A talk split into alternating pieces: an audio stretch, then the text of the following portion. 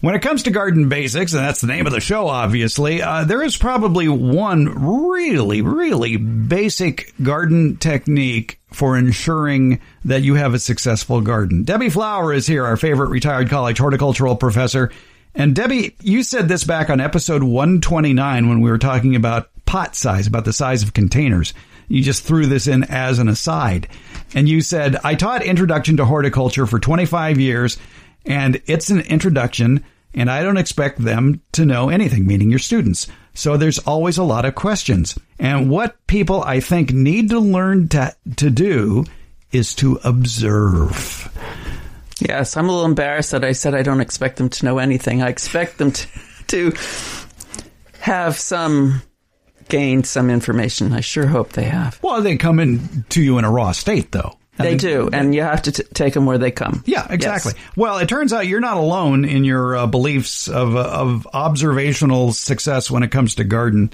Uh, here is uh, Steve Zion, who was on a recent episode, and uh, we were talking about um, uh, I, b- I believe that the sub subject turned into foliar feeding, and, and, Steve had this to say. Another thing that I really like about foliar feeding is it gets you out in the garden and landscape, and so you're looking at your plants. And if you you know if you if you do this once a month, which is what I did commercially for my clients, I looked at the plants very carefully as I was spraying them. And if they didn't look quite right, I put my sprayer down and I went over there and looked at the leaves and examined the stems and looked for pest problems, looked for symptoms of disease. And that way you can, you know, often catch the problem before it gets to be a serious issue and you can deal with it if, uh, as necessary. Very good advice. Just keep looking while you're working and you'll yes. find something else to do in the garden that day. Yes. Steve and I disagree on the value of foliar feeding. Uh, I, don't, I don't think it will ever harm the garden. I just don't think it does much to fertilize the plants, except in extreme situations. But he is absolutely right that anything that gets you out there looking at those plants is desirable. Not only will you necessarily find diseases and insects, but environmental issues uh, like something has changed and the plant's getting more light or less light, or the, there's not enough water and it's wilting. Uh, plants that aren't getting enough water, if they were shiny, they lose their sheen. If they had deep colors, they start to lighten up. They become sometimes more blue, sometimes more yellow, uh, and and that and and then and that can all happen before the plant actually wilts. And then of course it will wilt as as we probably have all seen the wilting. But it's uh, yes, it's a very in pest management. I one of the very first classes I brought in a lot of sometimes it was bananas, sometimes it was peanuts, and I made each student take one, and they couldn't mark the banana or the peanut, but they they could take notes they had to examine it. We think all bananas and all peanuts look alike, but there there are subtle differences. And then we'd do something else, and then we'd come back, and they all had to find their own banana and their own peanut. And and they could because was, was this a peanut in a shell? A peanut in okay. a shell. Yes, good. yes, a shelled. Pe- yes, right. Uh, so it, it, to try to show the power of observation. Mm. So I like to go out certainly once a week to do the whole yard other sections, like the group of plants I have in pots outside the kitchen mm, every other day at least, and look through them. Check for the one that's wilting or has, is losing its leaves or has lost its sheen or has curled up leaves. Um, you need to look close, look at the stems, as Steve said, and you need to step back. To, to preface it all, really, you need to know what the plant looks like when it's healthy. Right. So make sure you get that in your brain as well. I'm still thinking about bananas and peanuts, but I think, wow, boy, if you're doing homeschooling, what a great little experiment to do. Oh yeah, yeah, and have your kids pick out their uh, their banana. yes, yes, out of yes. So it's a it's a you can do it from afar. You can, especially with trees, uh, things like redwoods, which here in in the Sacramento region often get to a size where they can't keep themselves hydrated anymore. Mm-hmm. And so the problems are going to start up in the top of the plant. Or failure in a tree can start up high where the branches start to push against each other. And you'll notice that the branch is a little bit lower. I had a tree at a Valley Oak actually that was this way. It was pruned extremely poorly because it was right under the power lines. It was probably a volunteer. I inherited it when I moved into the house. It was actually pruned into the letter T. And one day I went out and thought that these branches are lower over my head than they were another day. A few days later, it collapsed. Ooh. The whole plant collapsed, yeah. So you can pick up, I didn't pick up fast enough on that one, uh, so I lost the tree. But you can trust your senses, is, is uh, something to consider, something to, to be confident with. When I worked, I would come home from work and get a, a beverage and change into comfortable clothes and then just walk the yard. It was a good decompression for me and it showed me the landscape. Uh, my neighbors on one side have wisteria on the fence and on another side grapes. Both of those are vines that will grab onto something nearby. I purposely did not plant right up against the fence. There's a, a, a, pathway between them, but I go out have to go out regularly because those vines will start to climb up the plants that are four feet away. They grow. Vines grow towards shade. Mm-hmm. And so they grow towards the plants that are nearby and they start to climb them, and that's not beneficial for uh, my plants. So I, I have to cut them off at the fence line. So those are, you get to know what, where your problems are, and then you can uh, tend to them. That is also the strategy of one nursery owner who has a, a rather fabulous personal estate. And when he mm-hmm. comes home from work, he has a drink in one hand and his Felco number two pruning shears in the other. And he's just walking around thinking about the day at work or whatever. But when he sees something that's not right, the pruning shears go to work. Yes. Yes, I often forget. I put them in my back pocket, but I forget that they're there. I'm walking around in the house with pruning shears in my pocket. The other thing you can do, and and is carry um, a marker and some wooden stakes. They don't have to be very big or very thick. They could even just be plant labels, although I find they get uh, lost too easily. So I use like one foot tall stakes that are just about an eighth of an inch thick, and they have a little little point at the bottom. And if I think something should be moved, I'll say move this and to, and I'll suggest the place. This right now is not the season to move, but this is when I see that it is in the wrong place. Uh, or add something here, add something that's very dark evergreen here, or add some color here, um, or this is a wet spot, or this is a dry spot, and I will uh, mark things. You think you're going to remember those things, but no, you don't. You, no, you don't. No. Yeah. So having some of those and putting them out is another good thing to do. And that's a very common piece of advice for people with uh, blackberries or raspberry plants is to uh, maybe carry some uh, twisties with you or something and to mark those or some little white paint and mark those branches those berry branches that have fruited yeah. to remind you to remove them yeah. come fall or winter. Right because you're not necessarily going to remember that when it comes time.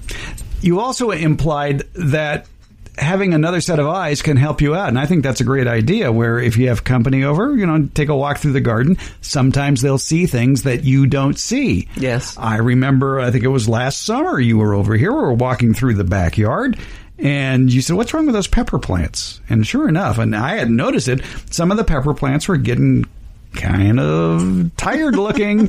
uh, they were sagging a little bit and I looked a little bit closer and the water valve was off. Mm-hmm and it's a drip irrigation system. So all I had to do is give it a quarter turn and it's back open. But thank you for that. Yes, save the plants. That happens to me too. I have my vegetable garden on on a, a hose bib timer, but it has it has a Y, and I leave the valve open all the time, and I use the little on off switches on the Y to control what's going to the vegetable garden and what's going to the hose. But if my husband goes out and uses the hose out of habit, he often shuts off the valve, and I don't get don't. He doesn't say anything. It's a habit. It, you know, it, I'm not faulting him. It just it just happens. But I'll go out and notice, and then I have to turn it back on. The Things you learn when you're married. yes. Yeah. You get in the habit of doing. Yeah, we could do a whole show on that. Uh, but but basically, yeah, uh, check uh, your water lines not only for breaks in them, but just make sure yes. that the, there's water flow going. Yes, on. I uh, recently went out and thought, why is that plant wilting? It's on drip that I had had a, a, a, timer failure. The, the hardwired on the wall timer failed. It just stopped working. So I had replaced that.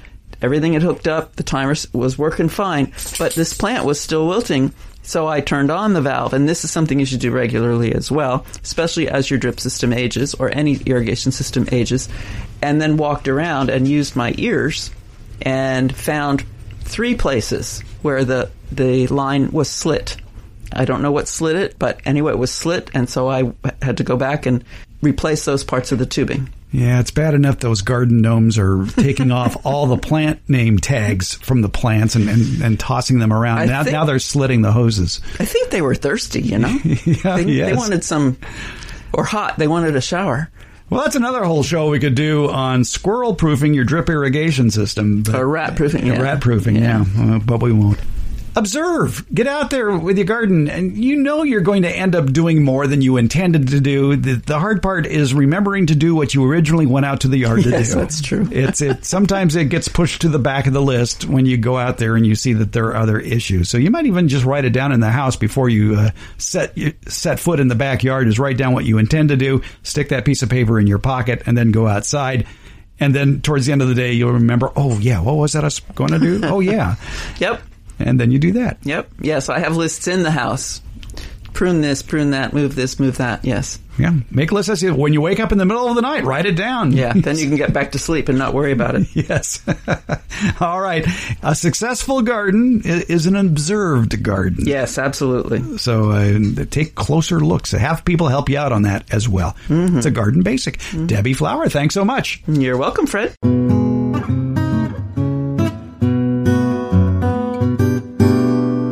So we've been talking about observational gardening, lingering in the garden, how it's good for the plants.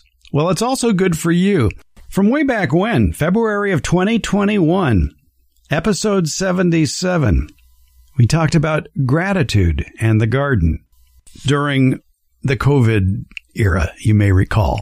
And this was back in uh, September of 2021, and we were entering the second year of COVID. And it made a lot of sense then, and it still makes a lot of sense now, how a garden does you a world of good. This podcast began at the same time the ramifications of the coronavirus epidemic started to hit home. That was back in April of 2020. And you may recall back then we were coming to grips with phrases such as quarantine in place or shelter at home. And you began to figure out what you could do around the house to keep yourself from going stir crazy.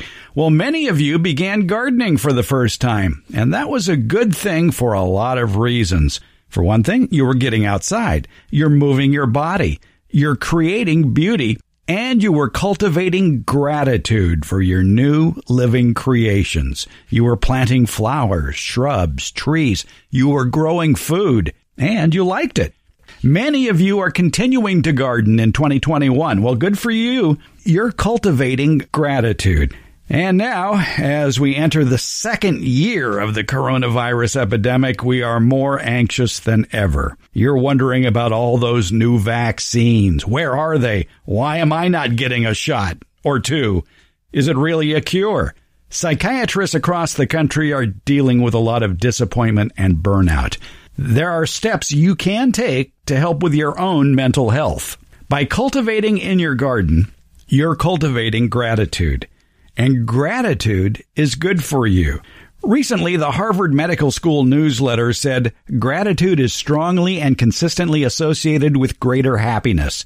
Gratitude helps people feel more positive emotions, relish good experiences, it improves their health, it helps them deal with adversity, and build strong relationships. And one way mental health experts advise you to kickstart your gratitude is to keep a gratitude journal. Write down the positive moments of the day, the people and things you saw or interacted with that brought a smile to your face. And that brings us back to gardening. As a gardener, keeping a garden diary is a great idea. Not only because it helps you keep track of what you planted, where you planted it, and its success or failure, a garden diary can also be your gratitude journal. That's where you write down about the beautiful flowers, the interesting perennials, the tasty food that you're growing. Take a walk through your garden each day. Bring along your garden journal. You'll see a lot to be grateful for. A flower in bloom, interesting looking foliage on a tree, the fruit on a shrub. Interesting insects? Is it a good guy or a bad guy? Even the interesting looking weeds that pop up this time of year. Also, plant yourself a gratitude garden plot. Put in plants that you find particularly pleasing or those that have a long blooming or fruiting season. And the key here, put it in a spot where you can see it easily from inside the house. Now, outside my office window, I've planted flowering maples, the abutilon. It's the tiger eye variety, and it produces some very interesting looking red and yellow Chinese lantern shaped flowers, which attracts hummingbirds like crazy, and it attracts them year round here in California. The dense foliage of the plant also attracts other small birds such as finches. They enjoy hopping through the branches. And one time I remember during a live radio show, a bird that we have never seen in our area, a hooded oriole, paid a visit to the Abutilon jungle here. At that time, the garden conversation between me and Debbie Flowers stopped, and immediately we turned to scurrying through my bird ID books to identify the bird.